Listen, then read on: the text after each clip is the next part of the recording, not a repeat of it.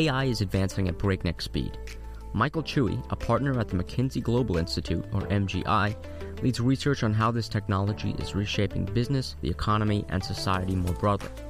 According to MGI, the next wave of AI generated productivity improvements will send shockwaves to the labor market as it reaches and surpasses human level ability across a wide range of skills. But ultimately, it will make the world wealthier and healthier. We hope you enjoy this conversation.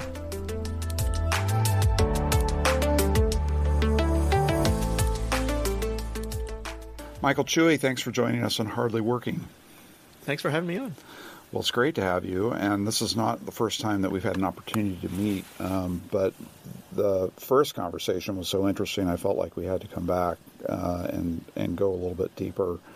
Uh, t- tell us about you. I'm really interested in your background, how you wound up at McKinsey doing what you do with uh, McKinsey Global Institute.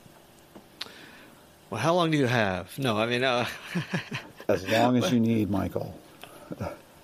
I'll say the following. I mean, I, again, I've I've been privileged to have a, had a number of professional experiences. Um, I think largely what I've found is that some of the most interesting things that uh, I've had the privilege to be able to do has been sort of betwixt and between different um, different existing disciplines. So in college, for instance. Um, I had this funny major called symbolic systems. It included some computer science, some linguistics, some philosophy, some psychology. I, I did some artificial intelligence work. Um, when I went to grad school, I, I, I, you know studied cognitive science and computer science. Was trying to understand how um, the the field was human computer interaction, how people interact with machines. Um, I was a delinquent graduate student. I ended up founding a nonprofit internet service provider, uh, becoming the chief information officer of a city government. Um, clearly, I was just procrastinating because when I quit my job, I was done with my dissertation in six months. Um, but um, I, I do you know, I, I, I have a little bit of uh, um, uh, interest in many things, um, and so you know, some of my some of my friends who uh, who had gone to business school said, you know, consulting might be good for you given mm-hmm. your diverse interests because as a consultant you get to see different industries, do different types of work, and so that's how I ended up at McKinsey, um, and did get to, you know, serve technology clients, financial institutions, um, you know, just a, a, nice variety of different things. And then there's this uh, funny part of McKinsey called the McKinsey Global Institute, um, which basically does research. Um, and uh, um, you know, I had a bit of a research bent. I went to graduate school, for instance. Uh, my father is an academic, um, and so uh, somehow found my way there. And so now I sometimes describe my role as being akin to a private sector uh, professor. I don't get tenure by any means, mm. but I do get to do research. Um, instead of graduate students, I have uh, McKinsey consultants uh, join for our research, and they're super motivated people, and so I, that's a great privilege. Um, I get to do some writing and speaking, and, and I get to uh, help some of my colleagues serve clients on the topics on which I've done research. So tell me what your dissertation was on. Uh, it was on the usability of web search engines. Uh, the, the title was uh, "I still haven't found what I'm searching for." It's so you have a sense of humor in addition to being a. My, dis- uh, my dissertation advisor yeah. was Irish, so you know. I, yeah. Actually, I, I sometimes use song titles. Yeah, yeah, that's that's terrific.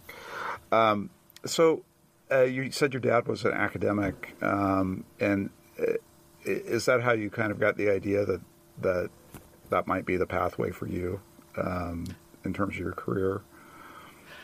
Yes, um, there are things about my dad's um, you know work as a professor which really appealed. Um, yeah, he's he's in the medical field, um, ah, okay. so he's a developmental hematologist, um, and the the uh, the life of the mind contributing to society by um, you know deriving insights that can be used. I mean, it's remarkable. You know, the the, the field that he's he studied for many years these blood diseases called thalassemias. Uh, you know very difficult diseases uh, in some ways, often fatal.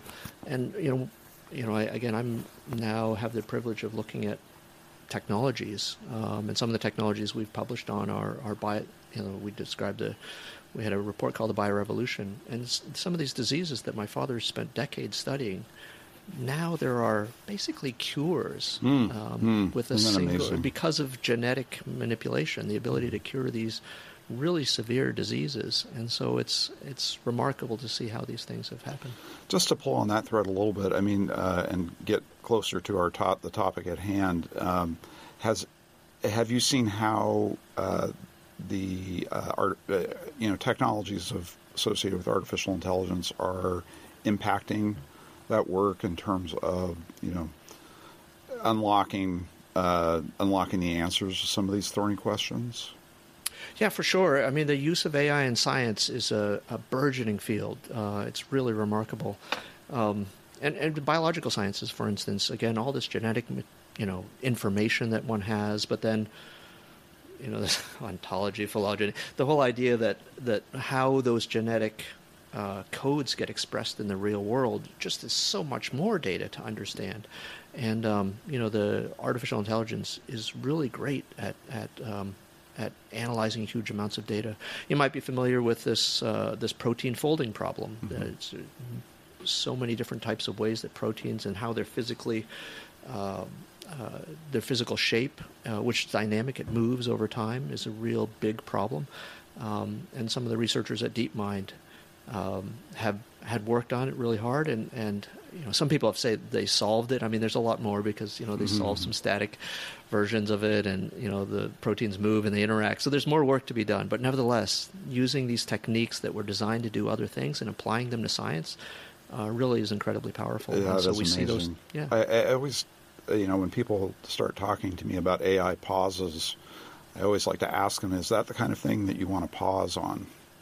Do you want to pause on cures of deadly diseases? Uh, what what exactly are we pausing here? So, um, and I think the you know it's easy to sort of frighten people into pauses, but they should also be frightened by what happens uh, if they do pause in terms of the things that we're for, foregoing uh, in terms of you know materially benefiting uh, the human race. Yeah, these technologies are incredibly powerful, artificial intelligence and the other ones we've studied as well. And and you know, I often say, you know, they're they're they're um, they're levers uh, in the sense of you know creating more power, um, mm. and how you use them really matters because uh, mm. as you suggested, they can do so much good in the world, mm-hmm. um, but also used in um, in bad ways, um, again, ha- have the potential for real harm. So uh, it's yeah, I, and I, and I want us to get to that. I want to get your perspective on, on, the alignment question, and you know, what are some of the principal hazards we need to avoid. Um, let's do the let's do the positive side first, though, um, because I know that you, uh, based on our previous conversation, that you feel pretty strongly that uh, not only is this going to happen, but that uh, in terms of the widespread use of AI and its integration into the economy, but it's something that we need to do. Uh, and so, so talk about some of your recent research, you know, in terms of what we what we might be able to gain uh, in terms of productivity and wealth, and um, uh, just like the the big picture of the economy, both here and abroad. I mean, if we start with a really, really big picture, um, you know, we've we've benefited over many, many decades um, from economic growth. I mean, you, you, could obviously there's some challenges about how that you know growth is distributed. There are still people who, who suffer and, and they don't haven't benefited as much as many of the rest of us. But nevertheless, overall, our lives are better because over decades we've had compounding economic growth, which allows us to pay for everything from healthcare to our own welfare to, to our education and all those sorts of things. And you know, part of that has come about because we have more people, so they can generate more, you know, uh, good things, you know, innovate more, do work, and all those sorts of things, and then enjoy the fruits of that labor. And part of it is because of increases in productivity, because you know, over time, through the use of technology and management, for every hour that somebody works in the economy, they're able to produce more, and so that, you know, that, that's really important too. And what we also know is that the world is getting older. Mm. Uh, and in fact, in many countries in the world, um, because of demographics, the workforce is either slowing down in its growth, and in many countries, whether it's you know in Western Europe, um, whether it's in China, whether it's in the United States, that growth in the workforce is either you know slowing down or in some cases declining. Um, we're just get, just because of demographics. And so what that means, if we're going to have economic growth, if we're going to have better lives for our children than we have, the only other thing we can do is increase productivity. And what we know is that in many cases, the, the rate of productivity growth has slowed down over the past decade or two. Uh, it jumps around a little bit, as you know. But one of the things that, that one of the the promises or one of the potentials of technologies like AI is to accelerate productivity growth again. And so again, if we can have AI and these other technologies do some of what we're currently doing with our hands and minds, and by the way, then repurpose that time that we have available to us, then that can increase increase productivity growth. And you know, if if the economy grows and we get that those benefits to to everybody, um, we'll all benefit from that. If we don't, then we won't be able to pay for everything from, you know, dealing with climate change to you know better education for our children and all those sorts of things. So that's that's the incentive. We've been studying this for actually um, you know, since 2016, or we've been analyzing it since 2016. What, what we did this year is try to update some of our analyses because you know we, as many others have noted, is the advent of generative AI as a a new vector of potential. Um, and what we found is the potential to accelerate productivity growth because these technologies enable more and more uh, work to be done by machines. Um, again, we should come back to the question about well, what will people do? But nevertheless, um, if we are able to, to have machines do more than every hour that everybody works, um, they'll be able to be more, more, productive, and that can lead to good, um, you know, stronger economic growth, which can support everything we want to do every, we can support a lot of things we want to do. Right, right, yeah. Supporting everything we want to do is never possible. We live in a in a world of limited resources. But I take your point. Uh, that's that's exactly right. I'm curious. You just sparked an idea in my head that I hadn't really considered before. But we've talked a lot about, you know, the impact of AI um, autom- and uh, automation. People it's like that term gets confusing to people. Like, what are we automating here? And what, what we're really talking about is automating cognitive processes. Um, and previous rounds of automation were more in the physical domain of, you know, we build robots and the robots do the work, the physical work that um, that we had, you know, previously had to do ourselves.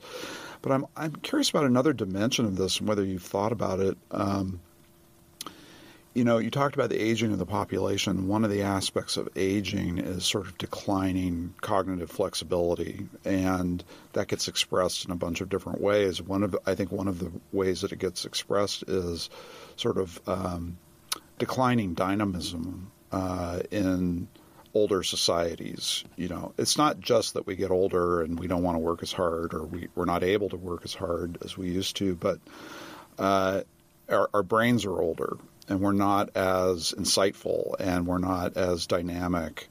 Do you think that AI at that level of uh, of automation uh, holds some potential to sort of help human beings keep their edge, as it were, in terms of that uh, that the insights uh, that that help to drive the economy forward? So yes, if you will, if you'll allow me, just a quick sidebar though on, yeah. on a previous comment that you just made. I, I, you said that you know previous rounds of automation were all, were predominantly physical. In some senses, I think that's true, but I think we often um, we often uh, don't realize how much automation has occurred. Right? I mean, like I have a robot in my home it's a dishwasher. I don't call it a robot, right? Mm-hmm. But it actually, you know, automates something that otherwise, uh, you know, I would have had to, to do. There's a whole bunch of cognitive automation that I think we just don't realize is there. Spreadsheets. I mean, at mm-hmm. some point, mm-hmm. if I didn't have a spreadsheet, I mean, I'd be punching a calculator for a long, long time, right, in order to, to and making a lot of mistakes. So, yeah. yes. so, so I, I, think we, you know, once once the automation occurs, you often don't even recognize that that's mm-hmm. happened. Let's come back to the old folks. Uh, which we are all getting older, right? right so, that's right. Uh, I, mean, I, have a vested interest in this question. So, I mean, I think there, there's some you know neurological facts uh, which are true, but uh, you know, I think I think we can exaggerate the uh, lack of flexibility as people get older and the ability to learn. I mean. I, you, you, see people going back to college, uh, you know, after they retire because they have that opportunity, um, and, and so but but to your point about uh, AI perhaps being able to, you know, you can do crossword puzzle or whatever. But but again, if AI is able to have a conversation with you, able to, you know, be your quote unquote co-pilot for doing. Mm-hmm.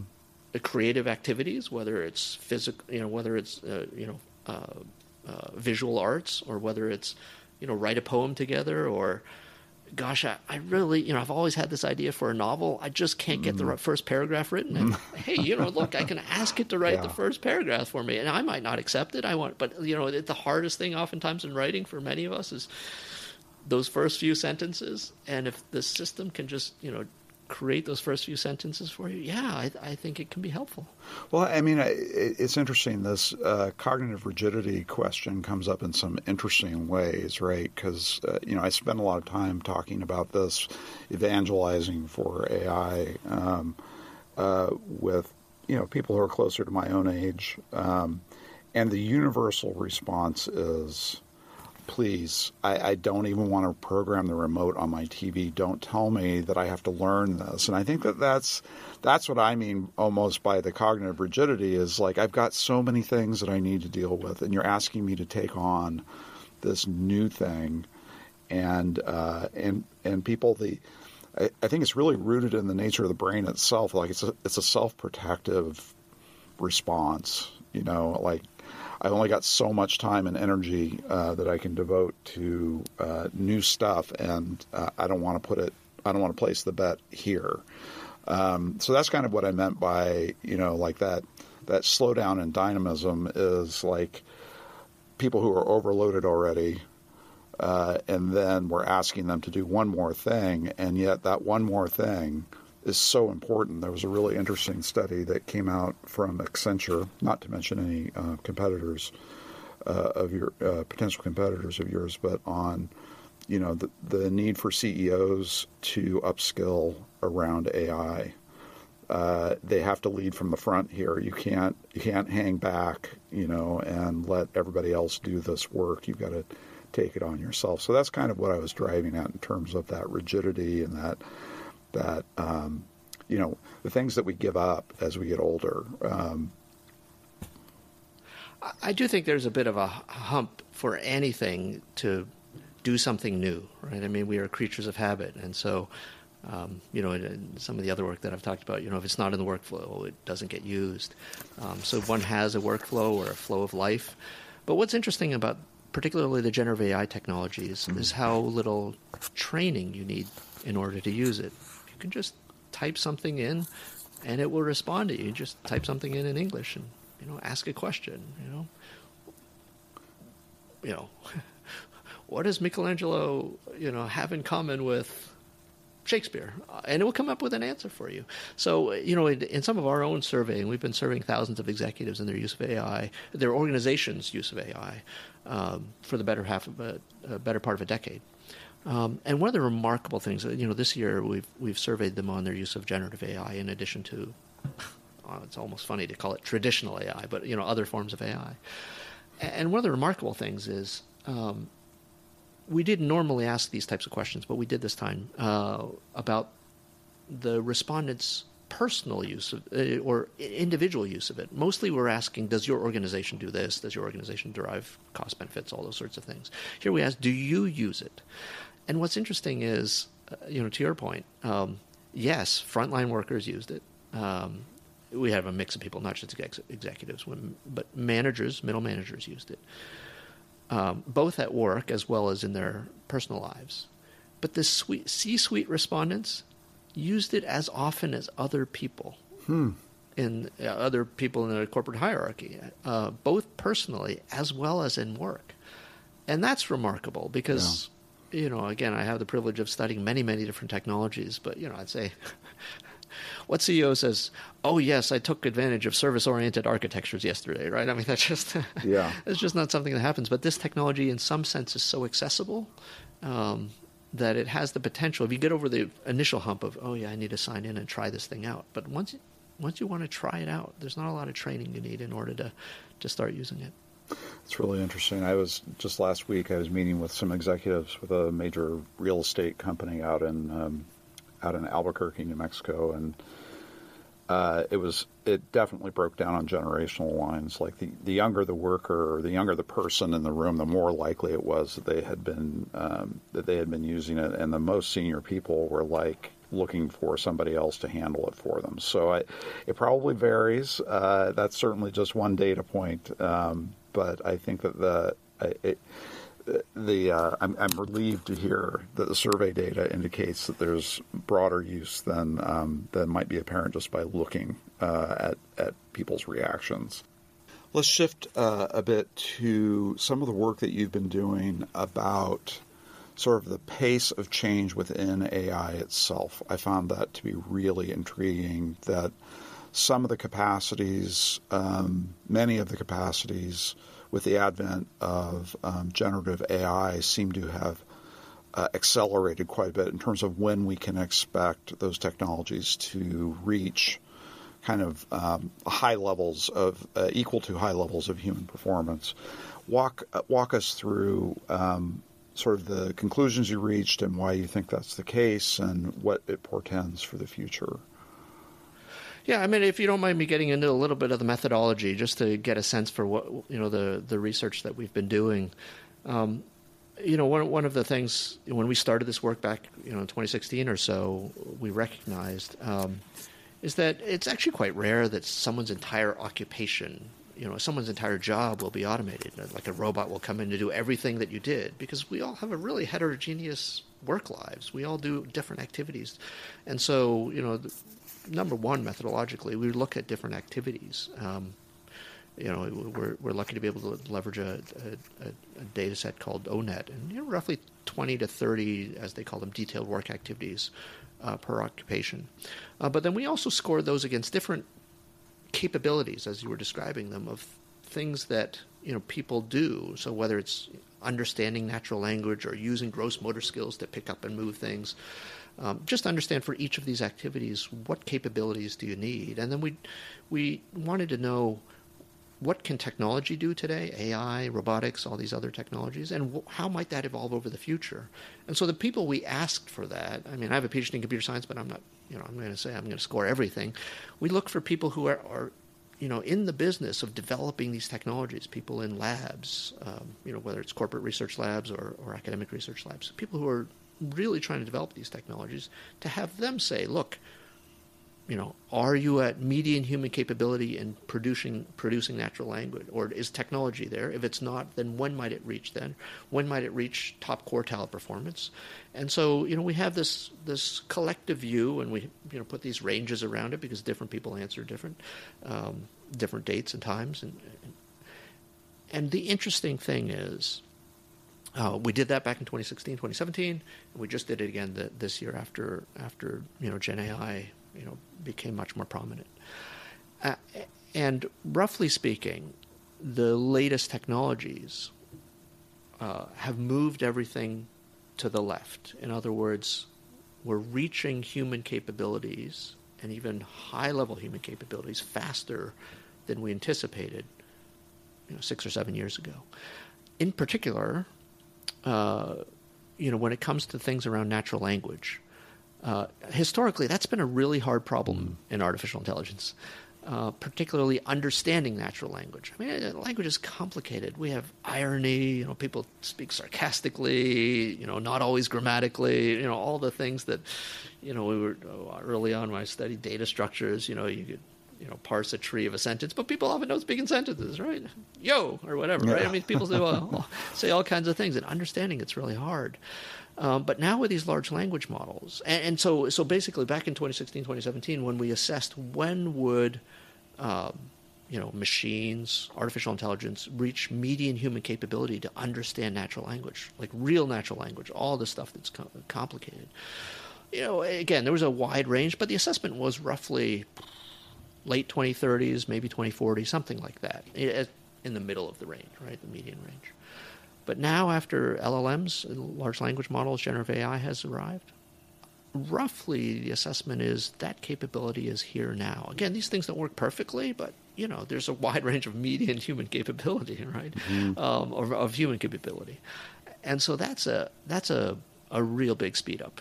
And what we also know from you know, mapping these capabilities to these work activities that we studied, there's a large percentage of the work that we do that requires us to understand natural language. I mean, to record a podcast, you have to be on mm. but also to be right, you know, to, to read a memo so that you can respond. And so what that means is it's unlocked a lot of different activities which were otherwise gated by an inability of machines to understand natural language um, at these levels of capabilities. So what that means is it's accelerated the potential for these types of technologies to increase productivity, as we just talked about.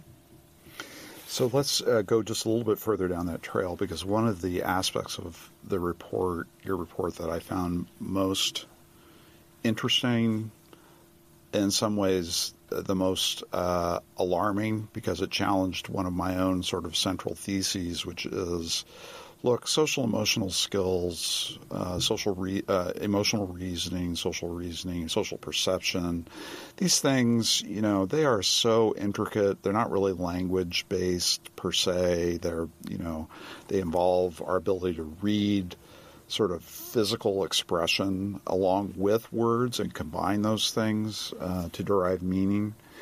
And um, that was one of the areas where uh, it seemed like there had been unexpectedly great progress.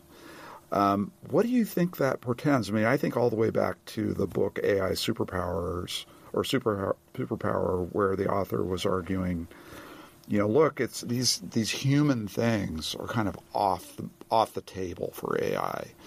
Uh, the the things that are distinctively human, our ability to perceive one another's emotions and respond to them without talking about it, uh, is uh, is really not something that's on the table for AI.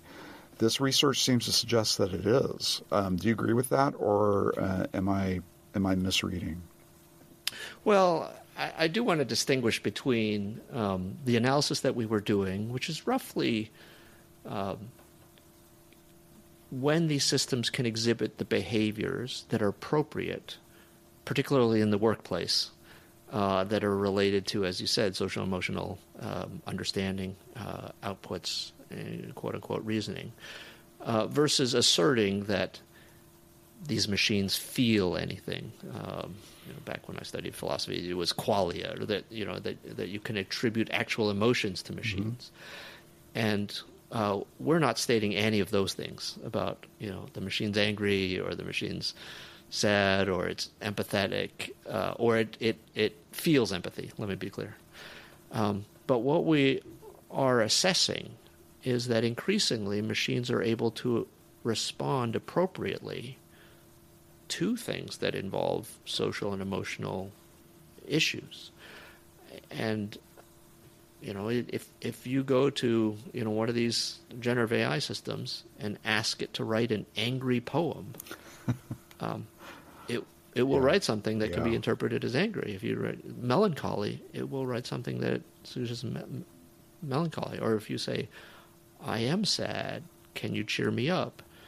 uh, it will write something. And again, it might not resonate with you, but you could say that to another person and it might mm-hmm. not resonate with you. And so, in some senses, it, these systems are starting to respond, appro- or uh, if not appropriately, with regard to things that that uh, fit these. And again, it's, we're by no means stating that they are feeling anything, um, but is it responding to the things that we consider to be emotional or, or social?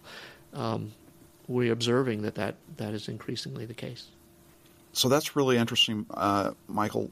I, I want to refer to a study that I ran into just in the last 10 days about sort of the next frontier of the social emotional sensing uh, and behavior as it relates to um, to artificial intelligence. And what this study posited was that the main thing that separates the um, the algorithm, uh, the artificial intelligence entity from the human is that human beings, uh, when their brains are working correctly, anyway, uh, have are able to develop a theory of mind about other people. You know, we can look at people's eyes and kind of judge: are are they happy? Are they sad? Um, with, uh, and that this is kind of the next frontier is to try to impart that kind of theory of mind to the AI. And I wanted to get your uh, your take on that uh, that literature, even if you haven't read the particular study that I'm referring to. I mean, this is really fun stuff to talk about. To be honest, uh, there's a lot going on because it, there are interesting uh, experiments even in biology about does the dog understand what, or the octopus have a view of what I'm thinking and mm-hmm. why I might be doing something. Um, and so there are a bunch of experiments, and and and what's interesting about artificial intelligence is that they've become so complicated. You know, when I first started studying, you know, neural networks, a few dozen artificial neurons was a reasonably sized network, and now we're talking about billions of parameters. And these things are so complicated that, that we really don't understand what's going on in them. Uh, and there's a lot. That's a lot of research too to try to figure out what's happening inside. A bunch of the theory of mind stuff is, you know, can these systems describe something that you could attribute to them understanding what you you know what you're thinking. Um, uh, I, I, I, guess what I would assert is that at this point, it's really hard to tell whether or not it's just behaving in an appropriate way, right? I mean, we, we talk about LLMs, you know, being trained to predict the next word.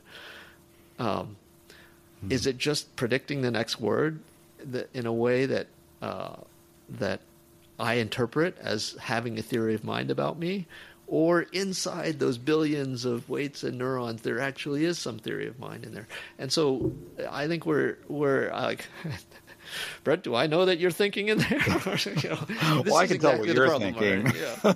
I think I, I, can tell by looking at you that you're really enjoying talking about this. Um, and uh, and uh, if I were uh, an AI, I would probably say, "Well, this is productive.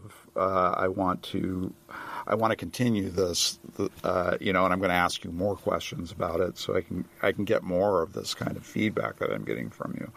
Clearly, AI is not not there. It's not, uh, it's not enjoying, or not, en- it's not enjoying or not not enjoying.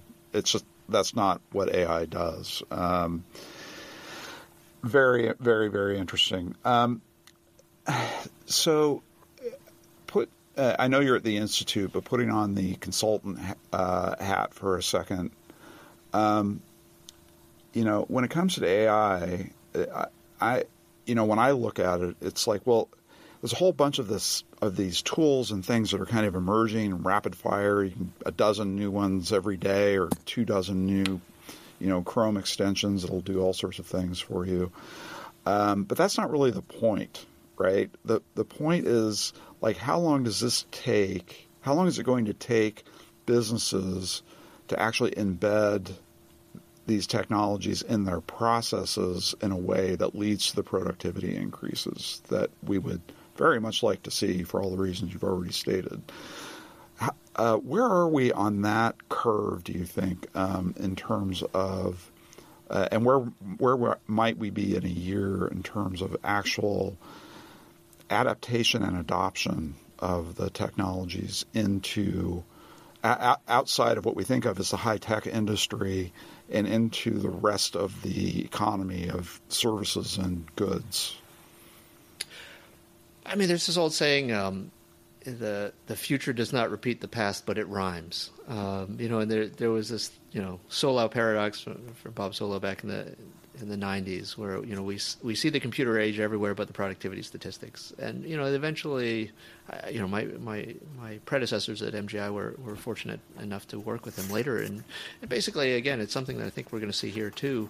You know the the advances in technology far predate the ability to actually use them in a productive way because you need these complementary management innovations coupled with the technology in order to really drive um, you know differences in productivity and performance. And so I think we're going to see this here as well. And in fact, it takes quite some time, years, for these technologies plus the the um, uh, complementary management innovations um, to, to, to fully diffuse through the economy. However, the other thing I've often said is you can move fast in micro, even if you move slow in macro. And what I mean by that is, for an individual company, you can move much, much faster than the economy does. And that's to your benefit because then you have competitive advantage in some cases for years if you get out ahead of all right. your competitors. And so we are seeing leading companies, and not just high tech companies. I mean, you know, there's this saying about software is eating the world. So every company eventually is a, mm-hmm. a, tech company. Sure. Every company now says they're an AI company. But uh, you know, whether you're a auto manufacturer, whether you're a financial institution, if you use these technologies to competitive advantage, you know, use the management innovation, change the way that you operate, and use these technologies, you can in fact get ahead of your competitors, whether it's you know marketing better, whether it's providing best better you know customer experiences, whether it's improving your operational efficiency. Um, that's the opportunity that's there. Now, eventually, the rest of everybody catches up, and we, you know, the Bureau of Labor Statistics finds it in the in the productivity statistics. But in the meantime, uh, it can be used as a competitive advantage. So, yes, we're seeing today companies that are deploying these technologies for a competitive advantage. Uh, but do I think it'll take quite some time before BLS says, "Oh mm-hmm. yeah, uh, yeah, we picked it up. the the signal's there now. Yeah. yeah. And that's no knock on folks at BLS, right? I mean, their mm. job is to figure out what's happened in the entire economy based on all these micro um, moves. But the micro moves happen. Yeah, uh, yeah, that's a really good way to think about it. I mean, I, I what I say to people is that it's going to feel slow and then uh, in 10 years we're going to look back and say wow that was really fast. Um, you know like the, the cumulative effects won't show up until then and we'll say boy the world was really different 10 years ago than it is right now. Uh, but in the meantime it's going to like you know everybody looking at their watches and say okay i was you know where are the jetpacks? I was promised a jetpack and where's my jetpack? Uh, in, in the ai version of that. And you know, some people will get those jetpacks earlier than others, and you know, they won't be evenly distributed. I think the other funny thing is these jetpacks. A lot of people have them already, and they're using them. They might just not have told their bosses that's true. Uh, we see this anecdotally, and uh, you know, potentially in our survey already. People are sort of using it off the side of their desk. Mm-hmm. Um, that might not mean, for example, for software engineering, right now you can just like ask these systems to write some software for you. And again, it's not perfect. You have to debug it and fix it, you know, et cetera. That greatly accelerates the productivity of software engineering. Uh, but how is that being captured by the employers of these? Are they just having another latte, or, you know, or you know, maybe they are becoming more productive? Right? But yeah. like, you know, how does that get captured by the enterprise? Um, or, by the way, sometimes you might just give it back to the employees, right? People have talked right. about the four-day work week forever. Yeah. Keynes talked about, you know, uh, so, you know, you do have this choice. If you free up time, what are you going to do with it? Yeah, yeah, very good. Um, okay, so uh, we're getting close to the end, and I, there's one more question I really wanted to get your thoughts on, which is particularly since March, there's been a lot of like, you know, sort of oh boy, uh, the more skills you have, the more exposed your job is to AI. Uh, and so, unlike other rounds of automation where it was really uh, lesser skilled workers that were most exposed, like now we're talking about people with lots of education, lots of work experience. What do you make of that? Is that uh, is that a realistic concern or uh, does the economy just grow and we we create new things for people to spend their time on? I mean, it is one of the remarkable things about generative AI as a technology that we highlighted in our research too. Again, labor economists will be familiar with skill bias technological change, and as you were saying, it you know man, many of the historical forms of automation great most affected low middle skill uh, low middle wage workers and those I hate the term low skilled, but it is, you know, occupations that have lower educational attainment requirements. These technologies are almost the exact opposite. The generative AI technologies, they most affect people with the highest wages. They most affect people who have the highest, in occupations with the highest levels of educational attainment requirements. Um, so yes, I think that, that it, it will affect um, lawyers, it will affect physicians, it will affect healthcare workers, STEM workers, all those sorts of things. Um, but in many, you know, we modeled it for the United States, for instance, um, these effects plus other effects. Uh, even net of these effects, we still see you know a number of different occupational categories growing. We we need more STEM, we need more software. Mm-hmm. Even if you mm-hmm. you know increase the productivity of software engineers by fifty percent, we still need more software engineers. Mm-hmm. Uh, we still need more doctors. We still need more healthcare workers. Um, so I think it's worth looking at you know what the demand side is is for period. um, mm-hmm. and if we look at you know there's no, you know, Tim O'Reilly has said this. Uh, you know, there's there's no shortage of good work to be done, even net of you know the the stuff that the machines might have to do. But you know, will people need new skills? Yeah, absolutely. Yeah. We're all going to have to change what we do. Yeah. Um, and hopefully, we can make sure that people get paid for the yeah. work that there is to be done. Now, there's a lot yeah. of care work that is they're not high road jobs. These are and and so you know we we need to make sure people get paid for the work that that we have for people. Yeah, and this is the thread that connects all the other kinds of automation to this automation, which is let's not get clobbered over the head again uh, by unexpected change. Let's pre-position our policies to support workers who we have no idea who's going to get, you know, really be affected in a negative way. Uh, let's just have, you know, policies in place that people who are negatively affected can get transition support, um, uh, which they're going to, you know, some workers are going to need. We're all going to need to upskill. Maybe not me because I'll be, I'll be out of the workforce by all time by the time all this happens. But um, anyway, we have some idea, yeah, actually. Yeah, yeah. right. I mean, we, we we do believe, for instance, that you know retail workers, in some cases, food service workers, some customer service workers, uh, office support because of the susceptibility to a variety of different technologies that demand in those areas you know might be places where more people will have to transition and so i think we can be a little at least a little bit targeted but in general yeah. we're all going to have to change what we yeah. need to do yeah no i agree i agree completely michael chui uh, thank you so much for your time here today and for the great work you're doing over at uh, mckinsey global uh, and we anxiously await all of your next rounds of reports because we have been avid consumers of the analysis that you and, and the rest of the team over there are doing. Well, thanks for having us on. Really appreciate it. Thank you for joining us on this episode of Hardly Working. I'm your host, Brent Orrell, and I hope you tune in next time to learn more about the state of workforce development in America. Be sure to like and subscribe to our podcast. Let us know at vocation at aei.org if there are any topics you'd like us to cover. As always, we hope you find the job that fits so well it feels like you're hardly working.